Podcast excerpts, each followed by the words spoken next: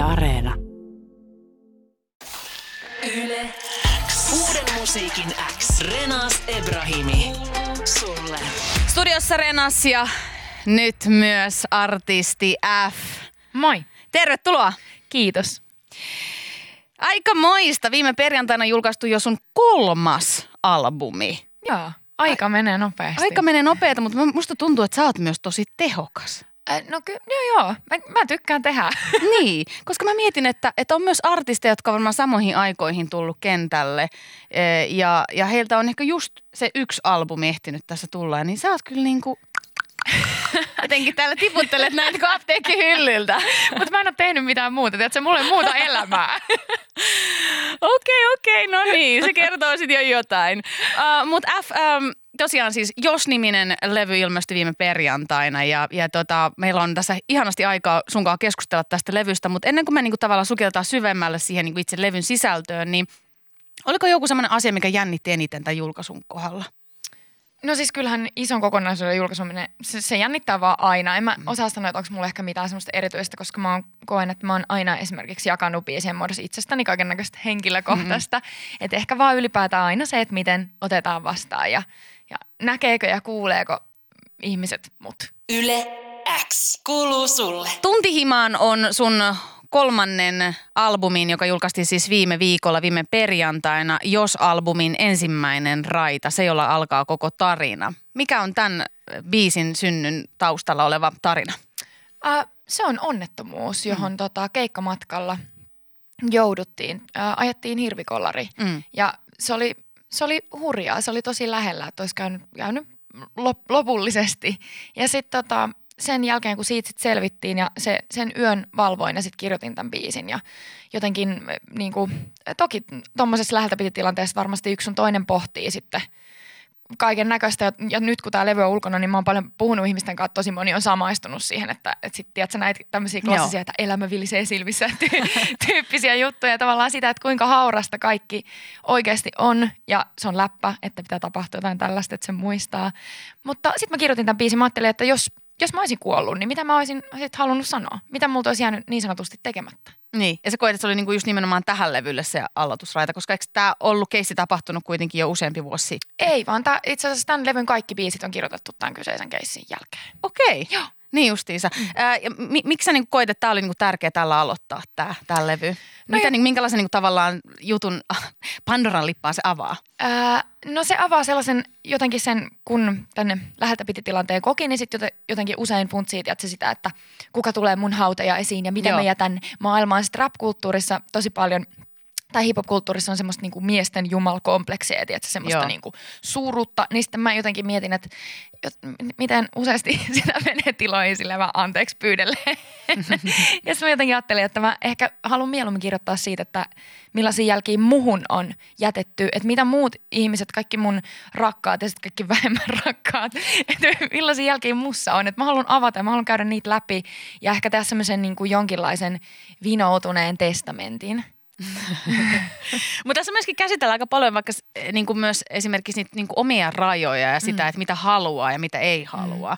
Miten se liittyy sun mielestä myöskin siihen niin kuin tavallaan semmoiseen, että, että tuollaiseen niin kuin kelaan, että mitäs jos tämä kaikki loppuisi nyt? No ehkä, ehkä niin kuin sitä tärkeämpää on just funtsia sitä, että mitä me ihan oikeasti halutaan ja missä ne meidän, niin kuin, millaisissa tiloissa, millaisten ihmisten kanssa, mitä me halutaan tehdä. Niin jotenkin mun mielestä se on hyvin niin kuin, tiiviisti käsi kädessä sen kanssa ja, ja koska niin kuin, jotenkin ajattelee, että on kokemuksen jälkeen, että on ehkä saanut myös jonkinlaisen toisen mahdollisuuden, mm. niin sitten, niin, eh, sen takia. Sen takia niin sitten on vielä ehkä vielä tarkempi niin Kyllä. siitä, niin kuin siitä omasta, omasta niin. tavallaan elämästä ja siitä, että miten sitä käyttää ja kenen kanssa sitä käyttää. Just näin ja jotenkin myös semmoisesta itsensä, niin kuin, tiedätkö, itsensä rakastamisesta ja siitä, että kuinka paljon mä haluan tuhlaa tätä aikaa siihen, että mä funtsin mm. asioita, millä sitten ei loppujen lopuksi ole merkitystä, mutta mitä me kaikki ajaudutaan kuitenkin koko ajan miettimään. Joo. Ää, ja sitten tämä niinku levy ehkä verrattuna niinku kahteen aikaisempaan, ainakin mun oma kokemus on se, että tämä on ö, jotenkin, no soundillisesti pehmeämpi, mm. enemmän sitä R&Btä, enemmän mä koen, että se on paljon vahvemmin R&Btä kuin räppiä, vaikka musta tuntuu tosta hassua, että Spotify-listati, mutta sut tungetaan jatkuvasti sinne niinku räppikategoriaan, ää, mutta vaikka on niinku tosi R&B-voittoisia biisejä, niin miksi koet, että, että, että nämä teemat tarvii sen R&B-soundin? Eikä vaikka sitä hip-hop ja rap-soundia. Onpa hyvä kysymys. Mä, mä just pohdin, tota, että mä koen, että nämä teemat ehdottomasti tarvii myös sen hip-hop-soundin. Mm. Se on vielä tekemättä. Jep. tota, ja voi olla, että siihen tartun itse myöhemmin. Mutta sitten jotenkin tuntuu, että mä oon ehkä levy levyltä myöskin mennyt tämän mun äänenkäytön kanssa niin kuin suuntiin. Ja mä oon etsinyt sitä ja miettinyt, että mitä, mitä mä haluan tehdä. Ja sitten mulle myöskin jonkinlainen sellainen uudistuminen on, kyllä se on itseisarvo. Tiedän, että ei se ole kaikille eikä se välttämättä tarvii olla. Mm. Mutta että mulle, että kun mä teen sen uuden albumin, kun mulla ei muuta elämää, niin sitten mä haluan, tiedätkö, löytää myös soundillisesti jotain uutta – niin sitten se tuntuu luontevalta. Ja sitten tämä musa, mitä mä nyt oon tehnyt, niin se on myöskin jotenkin inspiroituu siitä niin kuin mun omasta lempimusasta ja siitä mulle niin kuin kaikista semmoisesta, niin kuin, mistä, mistä kaikki on niin kuin lähtenyt, mistä mä oon pienenä innostunut.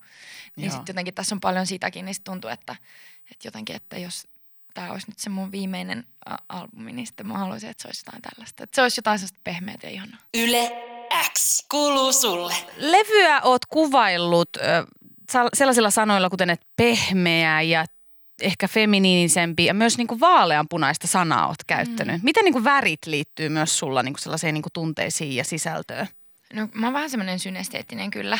Tai sellainen, sellainen, ja jotenkin kun visuaaliset jutut on, on mulle myös tärkeitä, niin musta tuntuu, että mä, mä en tiedä, että se on niin hyvä visuaalisesti kuin mä haluaisin olla, mutta sitten mulla on muita ihmisiä, jotka on, jotka on hyviä, mutta vahvasti niin kuin funtsii, inspiroituu väreistä ja erilaisista maailmoista. Ja sitten kun mä oon tutkinut tässä matkan varrella sitä, että mitä se, mitä se mun naiseus on ja mulla on ollut siilitukka ja ollut niinku ka- kaiken näköistä vähän niinku eri laidoilta elementtejä, niin sitten se vaaleanpunainen että mulla ei ollut koskaan pienenä vaaleanpunaista vaihetta. Okei. Tiedätkö, mun siskolla esimerkiksi oli, kaikki oli vaaleanpunaista, mm. mulla ei ollut sitä, mulla on se nyt.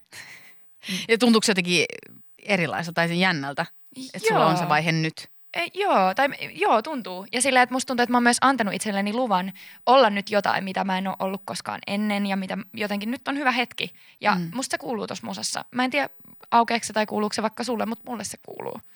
Joo, mä koen, että se niinku linkittyy myöskin ehkä semmoisen, että jos on ollut tollainen, tai musta tuntuu, että, että jotenkin värit väreihin liittyy myös ennakkoluuloja tosi mm. paljon. Ja esimerkiksi vaalean punaisuuteen liittyy semmoinen niin herkkyys ja mm. semmoinen niin arkuus, ehkä tyttömäisyys, feministisyys tai feministisyys, feminiinisyys.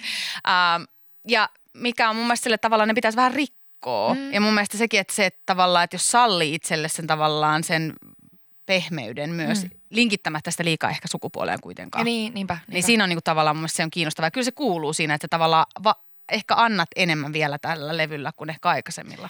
Niin ja sitten ehkä, ehkä tuntuu, että sen värin otsa, ottaminen itselleen ja sen feminiinisyyden tutkiskelu myös niin kuin siinä hiphopin kontekstissa, mihin mä tavallaan sen sateenvarin alle ainakin mm. joidenkin mielestä kuitenkin kuulun. Kyllä. Ja omasta mielestänikin, niin sitten musta jotenkin tuntuu myös tärkeältä ottaa se väri ja ne teemat tavallaan haltuun ja mennä sinne, missä sitä ei kauheasti ole. Oho.